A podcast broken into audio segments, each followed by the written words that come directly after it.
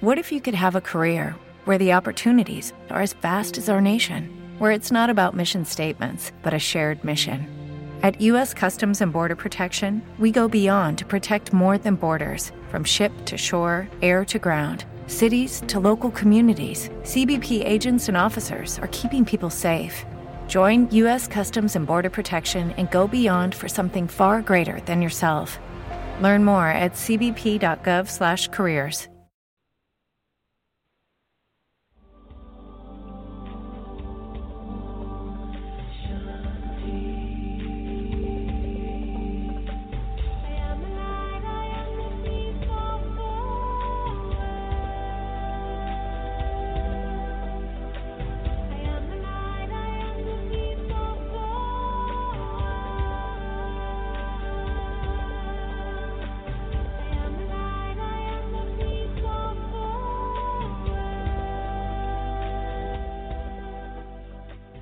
Hello, everyone. You're listening to America Meditating Radio. We collect wisdom, inspire each other, and empower hearts on demand 24 7. I'm Sister Jenna, host of the syndicated America Meditating Radio. Join us as we talk one on one with leading experts who answer life's most compelling questions because in a world of uncertainty, we need answers right here, right now. America Meditating Radio, a show for everyone to learn more about this amazing thing called life.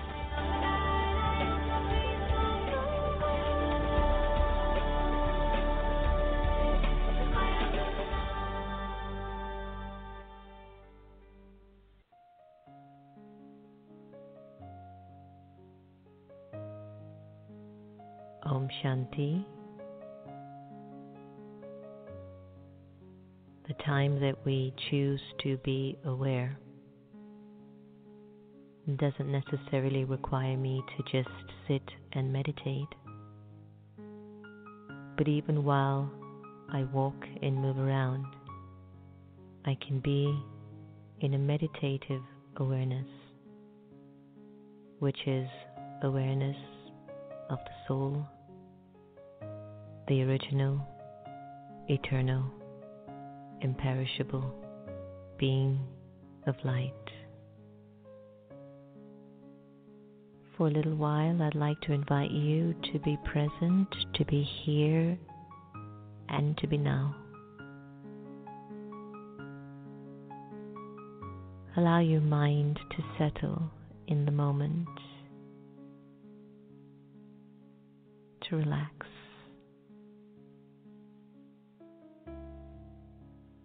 This meditation is about awareness. It's about becoming aware of your original and eternal self. It's about connecting to your truth.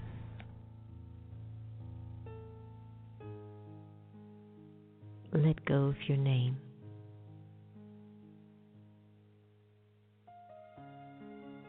And observe yourself feeling nameless.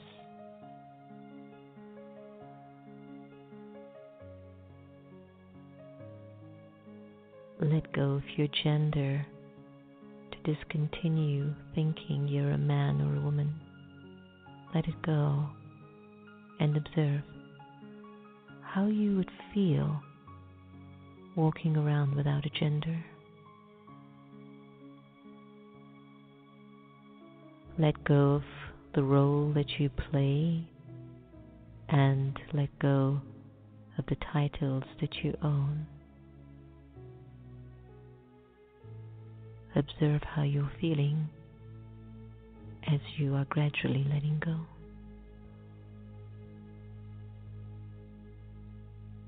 Let go of your religion and put it aside just for now.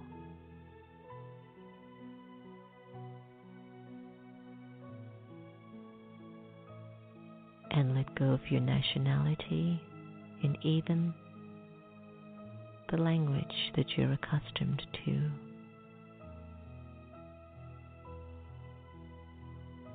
Imagine you have no name, gender, role, title, religion. nationality, or even a language.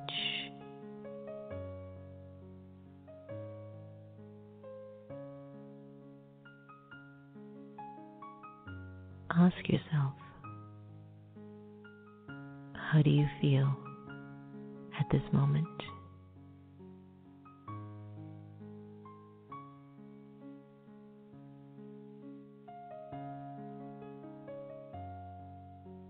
And in this feeling,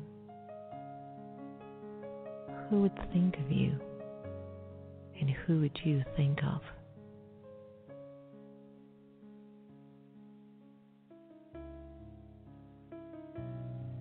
Supreme Soul would think of you, and you, the liberated soul, would think of the Supreme.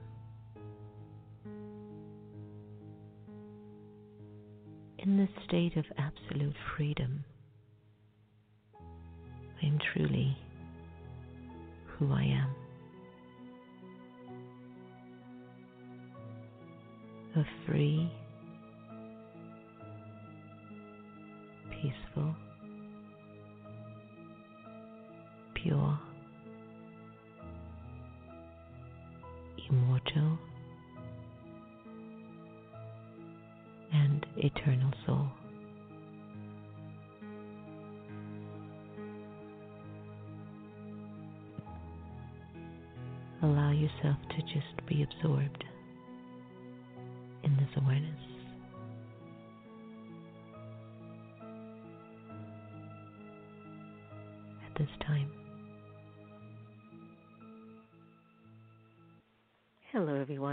Welcome to America Meditating Radio. That was Letting Go from Inclusion Revolution Together with Love album, which you can acquire on iTunes, Amazon, and all over the place.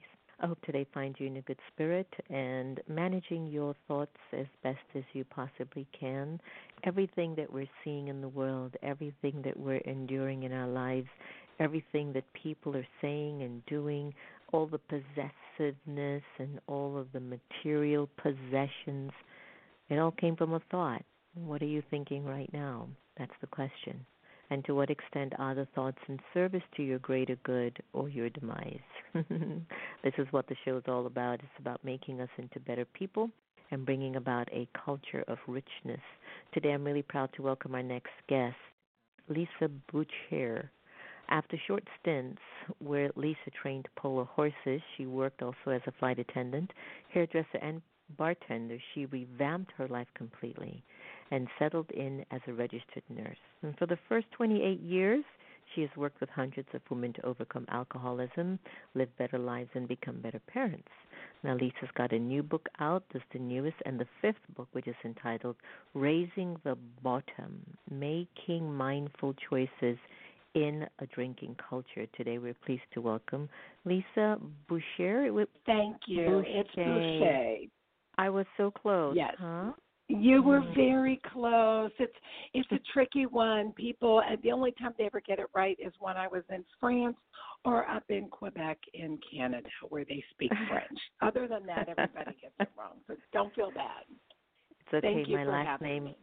My last name is also the same. They never know how to pronounce it pretty well. But Lisa, thanks for joining us on air today. And thank you for helping those of us who might have ended up with a bottle and didn't really quite know how to put it down. How to really put it down. Hmm. Yeah. You've dedicated your life so much, uh, especially in helping women to overcome alcoholism. I don't know if you've heard of this latest author, Chanel.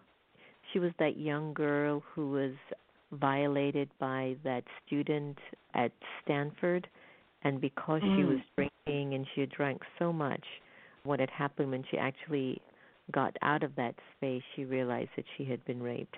And so, again, you know, what is the role with women and alcohol? And, and the way they maneuver it and manage it. What are your thoughts?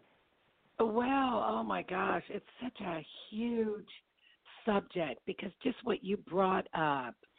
Let, let's just start here. The alcohol industry is spending $2 billion a year in the United States alone to push their alcohol products. And much of it is pushed toward women. So they've come mm. up now mm. with seltzers that are low carb and lower fat and all of this stuff to get women to drink more and it's working. The advertising effects they are working. Women are the number one buyers of wine and i'm talking more young women because they're better educated they're making more money. Turn on hgtv and you cannot watch one show without them really pushing let's go sit at the bar and make our decision about what house we're going to buy or or um, after they buy the house or renovate the house. Now let's go celebrate with our wine. And they're very, um, I'm sure the alcohol industry is, is paying HGTV quite a bit of money because it's very deliberate.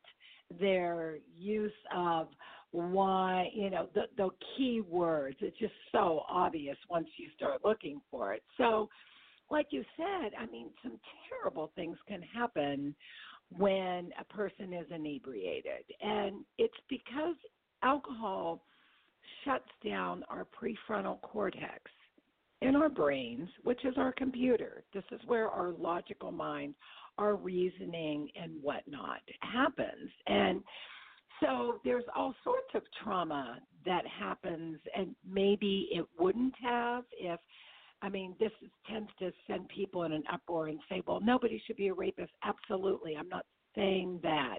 But I'm saying we can defend ourselves a little better when we're not so drunk we can't move because there are mm-hmm. predators out there. There are people who are just bad. Yeah, drunk or and not. So, yeah.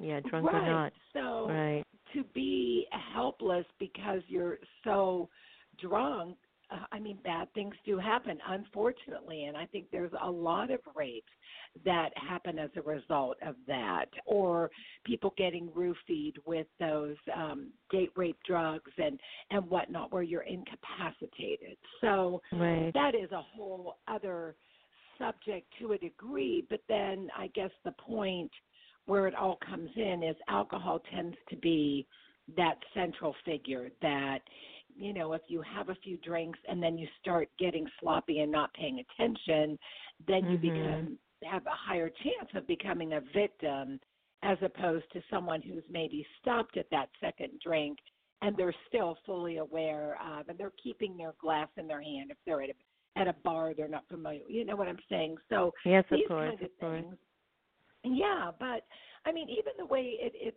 it can impact in in relationships. I mean, drinkers tend to find each other sometimes. So, I know, like with my own marriage and my own relationships, my first husband was a raging alcoholic. So it, it was no surprise that I married someone like that, though, because I grew up with an alcoholic mother and lots of chaos. And mm. then when I was faced with a decision of my roommate was getting married and I knew I couldn't afford to live alone, so it was either move home or oh voila, here comes some guy that I barely know. Yeah, let's get married.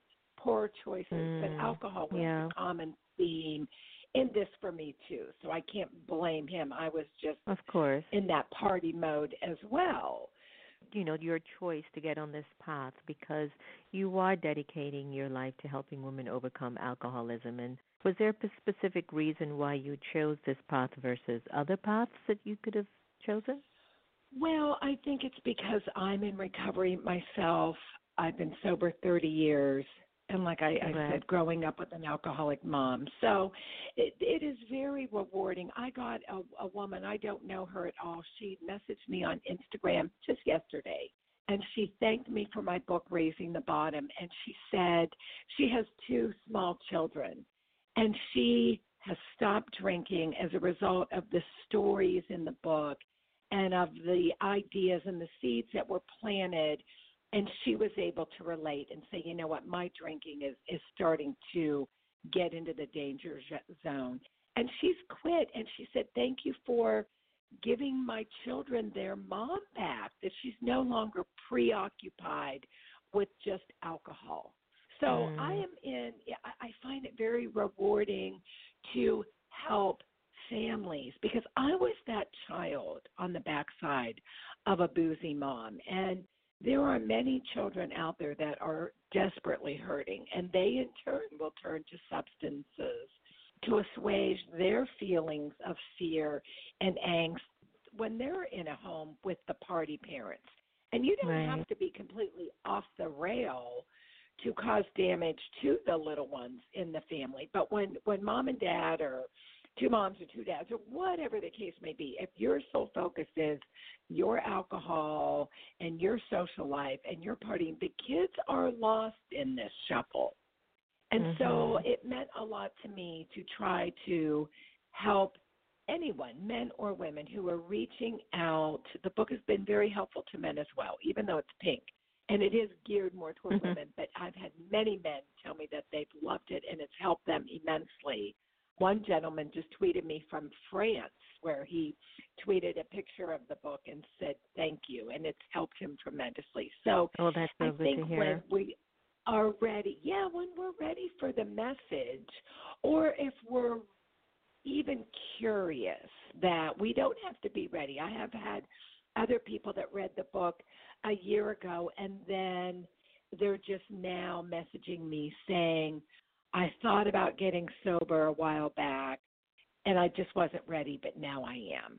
And that's Good. just how it how it works. That you know, it when I decided to get sober, I knew two years before I pulled the trigger that I needed to address my drinking.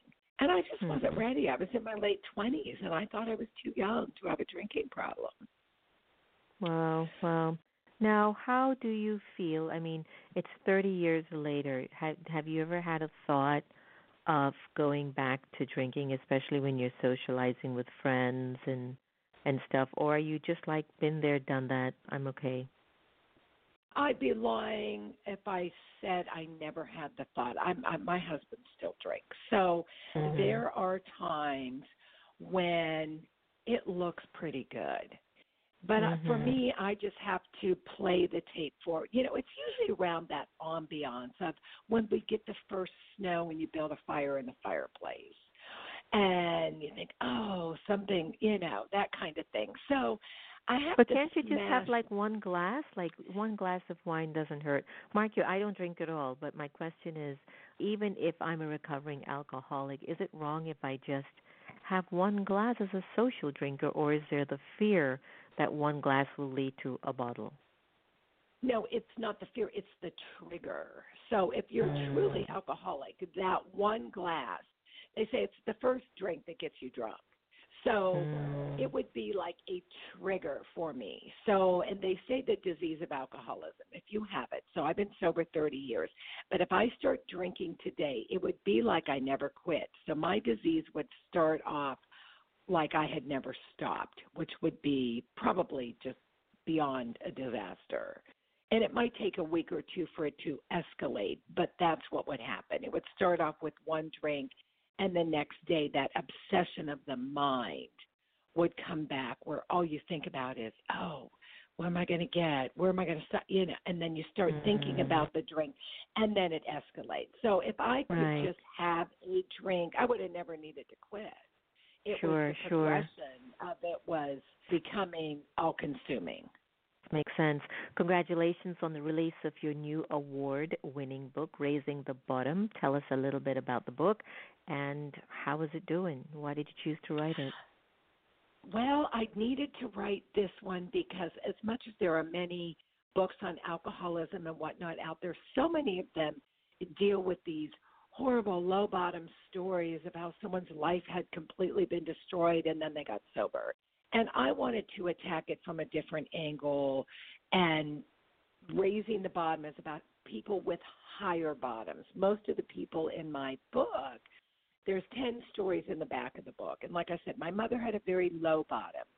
So I was able to, once she found recovery finally, then I saw her change into this amazing person. So when my drinking started to escalate, my mother was seven years sober at the time, and she pointed out, "Hey, Lisa, it seems like your drinking is." And instead of being in denial and getting angry with her, I chose to consider the maybe, and that that's what I want raising the bottom to do to c- encourage people to consider the maybe. It's not saying, "Okay, you have a drinking problem," but maybe you do. Here's what it looks like in and what it can look like in people that are still highly functional. So I have stories mm-hmm. of doctors and nurses that were still doing surgery and still working and moms and people that still had their jobs and their families but their drinking was starting to take over their life and even though things looked great on the outside inside they were falling apart they were disintegrating internally and that's mm-hmm. kind of how I explain my alcoholism. It, outwardly, if you would look at me, you'd say, "Oh, sure. young woman, she, you know, I'm working, she's married to a professional, everything looks fine." But inside, I was falling apart. So that's mm-hmm. the face of alcoholism that I'm very interested in because it is not the homeless person. It is not the person who you see on rehab on TV right. who is right. a complete wreck. You don't have to get there. Exactly. Now, one of the things, um, it's definitely drinking is so normalized. I remembered there was a television show called Booze Traveler or something, and this guy goes around the world trying out all these various liquors, and it became a number one hit move um, television series or reality show. And what's happening is that people more and more are using wine or alcohol as a coping mechanism. Why do you think that is so? Well, I think that's so because there's number one, social media is not helping. There's a lot of comparisons now where people didn't used to have to have this visual comparison, whether it's real or perceived, because there's a lot of fake stuff on social media, but still you get a glimpse of it and, and other people's lives can look better or the people that are you know getting the plastic surgery and the beauty and the this and the that. And it's people are bombarded with what life looks like in a snapshot and when their reality doesn't match up. So there's also a lot of people like myself that were raised in homes with an alcoholic parent a rageaholic father. I didn't learn coping skills. I didn't learn healthy ways of managing my feelings and mm-hmm. so many, many people are, are raised in dysfunctional environments. Then the alcohol, a lot of alcoholism starts in college where people never outgrow that kind of drinking and therefore they never really continue to mature. So when we are bombarded then with life's problems and we don't know how to cope with them, I know when I didn't like the way I felt, my solution was to go have a drink and then it changed the way I feel felt. And that's mm-hmm. why many people drink to change the way we feel. So we have to start teaching our children coping skills at a very early age and and give them other ways to manage their stress. I mean, all you hear anymore is how everybody is so anxious and and they're depressed and it's just really sad that there's so many people that can't seem to manage without alcohol or pills or running to the doctor for antidepressants and all of these things that ultimately are not solutions. They can end mm-hmm. up being a bigger part of the problem and making everything worse instead of Sure. And something that you said earlier too, it's the way the media or HD really promotes the the fashion, the style you know the cosmetology of of the, of drinking. I remember this television show I used to like. It was called Scandal, and there was a girl in there, a character called Livy Pope, and one of the things that Livy Pope would do when she was stressed is have a glass of red wine and popcorn. And the way they mm-hmm. used to put that, I used to sit and look at that when I had the chance. I go, hmm, they make it look like that really looks good, but I love popcorn, and I could not imagine having popcorn with a glass of wine. I just think it would be the most yeah. gross thing. But they promote right. it and make they it look so good that people think that oh, this is what I'm supposed to do. Well, they do, and it, it's just it's front and center where they're combining it with activities with paint and sip, yoga and sip. There was a a place here in locally that it's a family barbecue restaurant, and they were promoting these juice pa- I mean these alcohol pouches that look like Capri Suns, mm-hmm. and they're doubles. So I did challenge them and say, you know, how let's have a conversation. The only reason anybody drinks a double is to get drunk. So why are you promoting this in a family restaurant? And someone on Instagram did reach out. I don't know if they were one of the owners or not, and they said, "Well, why aren't you railing against the bars in the area?"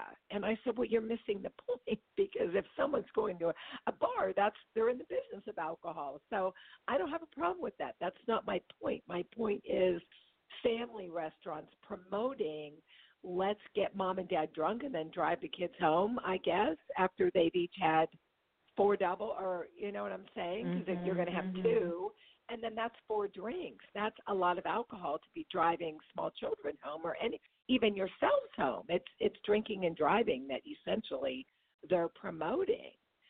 So I things like this I don't understand and it's just becoming such so common for everything and people I was invited to do a speaking engagement and by one woman, but she had to clear it with her two other women that were on this board or committee or whatever. And the other two decided that I was not compatible, was the verbiage she used, with their message. And sadly, this was a parenting group.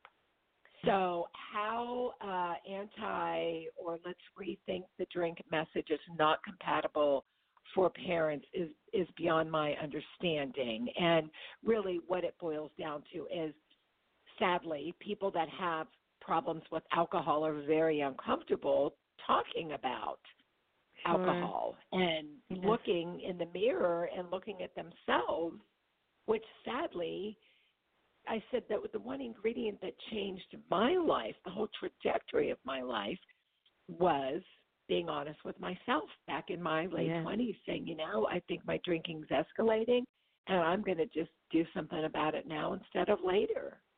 Yes, so yes, this makes is sense. where we are. And good for you for doing that as well. Um, we often hear about the impact of peer pressure on children, but how would you describe the adult peer pressure that you've seen over the years? I think it's shameful and on two two fronts, okay? If someone is diabetic and you offer them a cupcake and they say no thanks, you move on. Nine ten times out of 10 mm-hmm. However, you ask someone a cocktail and they say no, often there will be questions or they will be shamed for refusing or not drinking. So mm-hmm. how sad is that? That that adults can't respect another adult's choice to do something good for themselves. Number one. Mm-hmm. Number two, alcohol is proven to be a class one carcinogen. So we know for a fact, the science is there, that alcohol causes cancer. Why are we pushing it so rapidly and encouraging people to drink when there's so much cancer breast cancer, throat cancer in men, colon cancer, liver cancer? The cancers are off the chart, and alcohol is a huge factor in causing cancer. But nobody wants to talk about it. it's obscene. You go to American Cancer Society fundraising event and the the alcohol flows liberally Wow. They're raising money to, for cancer, but yet here, let's here drink this cancer-causing alcohol. Mm, but the thing wow. is, nobody would go if they couldn't go there and drink. But this is how absurd it is. Wow, that that's incredible. It, alcohol really is like the new tobacco. So mm-hmm. at least the, the, the tobacco, the cigarette packs had warning labels on it. So I think bottles, mm-hmm. at the very least, should have warning labels so then people can at least know what I'm ingesting causes cancer. Sure. Sure. I, I think now we've been hearing we've been hearing we've been hearing a lot about the devastating effects of opiates. And is there I mean, is there a link between that? I mean, why is there so much attention on opiates when more people are actually dying from alcohol abuse? That is an excellent question. Why? I really don't know, other than the only thing I can think of is that people are not outwardly dying. People die all the time from alcohol related, but it looks very much very different than I'm also a registered nurse. So here's here's my example. When the opioid epidemic, I live in Montgomery County in Ohio, which was one, I think it was like the epicenter of the opioid epidemic. So the morgues around in this area were filling up. So of course this makes the news of, of these dead bodies all over the place. What do we do? And then things like that, or when the fentanyl started coming out and people were overdosing like crazy. So now it's all over the news that there's dead bodies. So this is shocking the conscience of the whole nation. However, with alcohol, it looks like drunk driving and motor vehicle accidents. It looks like liver failure. Mm. So the mm. person comes into the hospital and dies from liver failure, but no one's alarmed. It looks oh. like the person who fell at home while they were drunk and has a subdural hematoma goes into a coma and never wakes up. Well, they died of a subdural hematoma. Nobody really look bothers to look that oh it was the fifth of uh gin they it. drank last night and fell. See what I mean? Yes. So it's yes, not shocking anybody because it's not in their face. It's happening every day. 88,000 people last year died from alcohol and 72,000 from the opioid epidemic, but it's all about the opioids because of the the body count. The body count was just too visible all at once that everybody got in an uproar over it. Right, right. And again, maybe the industry as well, with alcohol being such a money making entity, that right. it's not an easy giant or elephant to address in the room when it's taking care of the lives of so many, you know. Exactly. Um, in your in your book you talk about the disconnects between what you say people want and what they do. What are these disconnects? Okay, so people will say, "I want, I want to live a healthy lifestyle," yet they continue to drink heavily. They say, "I'm going to eat clean and drink clean," yet they refuse to give up alcohol. I want to be a good role model for my children, but all their kids have seen from the time they've been toddlers is their parents drinking liberally for every occasion, at every child's birthday party. It's now about mom and dad and their friends and their party. The the beer and the wine and the booze is all over the place. Where are the balloons and the cupcakes? So every activity has become entrenched in alcohol. People say they want to feel peaceful within, just like with your meditation and your beautiful soothing voice and all this. We can meditate to the cows come home, but if we're going to after we meditate, go hit the Bloody Marys and start drinking, we are never going to feel okay. People say they're depressed, so they run to the doctor and they get on antidepressants. And rarely will the physician say, hey, why don't you stop drinking first? Because if you're drinking a depressant and you're complaining of depression, it only makes sense to eliminate the depressant. And then, if you're not helped and you're still depressed after you've eliminated alcohol completely from your life, then that would maybe make sense to go to the doctor and, and see about an antidepressant. So people say they want to live a certain way, but the caveat is as long as I don't have to give up the alcohol. Because alcohol is responsible for so many divorces, so many bad relationships, domestic violence, overweight, depression, anxiety, uh, feelings of low self esteem and self worth, all of it. Yet people don't want it. They'll they'll pursue any number of health and wellness avenues as long as they don't have to give up the alcohol, which is usually the one thing that will make the major change in their life. Sure, sure. So, what do you think will be the main message that you would like to leave our listeners today, and what advice would you offer anyone, anyone at all, who may be privately, especially struggling with this addiction? Well, I would say if they are privately struggling, please reach out for help. There's been an explosion of information regarding sobriety and recovery on social media. You can please contact me via my website, send me an email, find me on social media. I have a, a I'm on Facebook and Instagram like many others have. So I would say reach out, find someone in recovery, talk to them. If you are questioning your drinking at all, I would encourage you consider the maybe, rethink the drink, get my book, read the stories of many other women, like I said, and there's a few men in there besides myself and really just be honest with yourself. If you think you drink too much, you probably do. And you Mm. can address it now or go ahead and drink another 20 years and have a lot more drama in your life. But why? Why? It's just so much easier. And I've never regretted getting sober. But I'll tell you, I know many, many people who love being sober, but many who regret that they waited too long. And they did Mhm. have a lot of, you know, health issues and family ramifications before they finally quit. So you don't have to, that doesn't have to be your story. You can raise your bottom, quit now, enjoy the book, and let me know if it's helped you. Great advice. Now, where can our listeners get information about you? And are you doing any book tours?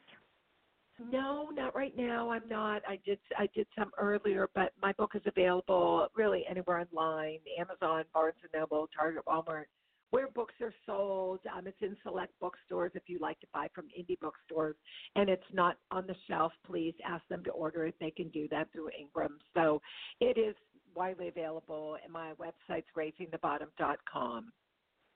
Mhm. Okay, beautiful. Thank you so very much. It was a delight talking with you and wishing you all Thank the very best. Thank you for having me. You're Thank welcome. you so much. Bye-bye. Have a great day. Bye-bye. Take care. Bye bye. Bye. So that was Lisa Boucher from Raising the Bottom, um, and you can get more information on her at raisingthebottom.com. And that's good. I'm glad that she's doing work in really helping individuals to really overcome a particular area in their life that might not be very, very easy, very, very easy, but I'm sure she's going to help you out. So remember, no one can take away your happiness unless you give them permission, and we really are here to love each other the same. So, can you imagine to love everybody the same? Here's from Bliss. Take care.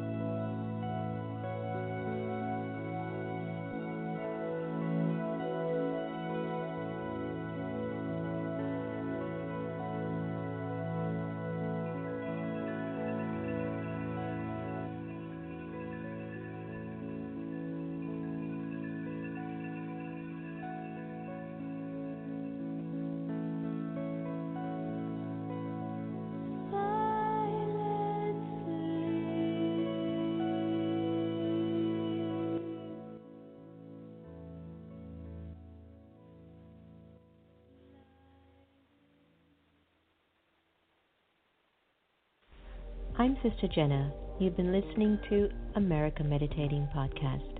You can follow us on Twitter, Facebook, and subscribe to our YouTube channel. Did you enjoy that conversation? Because you can also listen to it on Spotify or in iTunes 24 7, anytime, anywhere. I do trust we all have inner power to become our very best. When we listen with curiosity to learn more, we grow. So thanks so much for tuning in, and do be easy on yourself. Take care.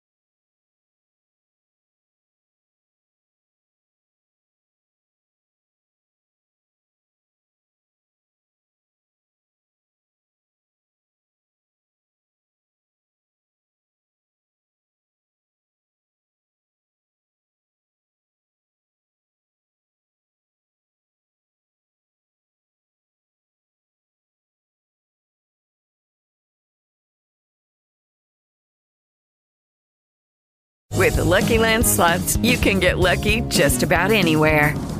This is your captain speaking. Uh, we've got clear runway and the weather's fine, but we're just going to circle up here a while and uh, get lucky. No, no, nothing like that. It's just these cash prizes add up quick. So I suggest you sit back, keep your tray table upright, and start getting lucky. Play for free at LuckyLandSlots.com. Are you feeling lucky? No purchase necessary. Void where prohibited by law. 18 plus terms and conditions apply. See website for details. Hello, it is Ryan, and I was on a flight the other day playing one of my favorite social spin slot games on chumbacasino.com. I looked over the person sitting next to me, and you know what they were doing?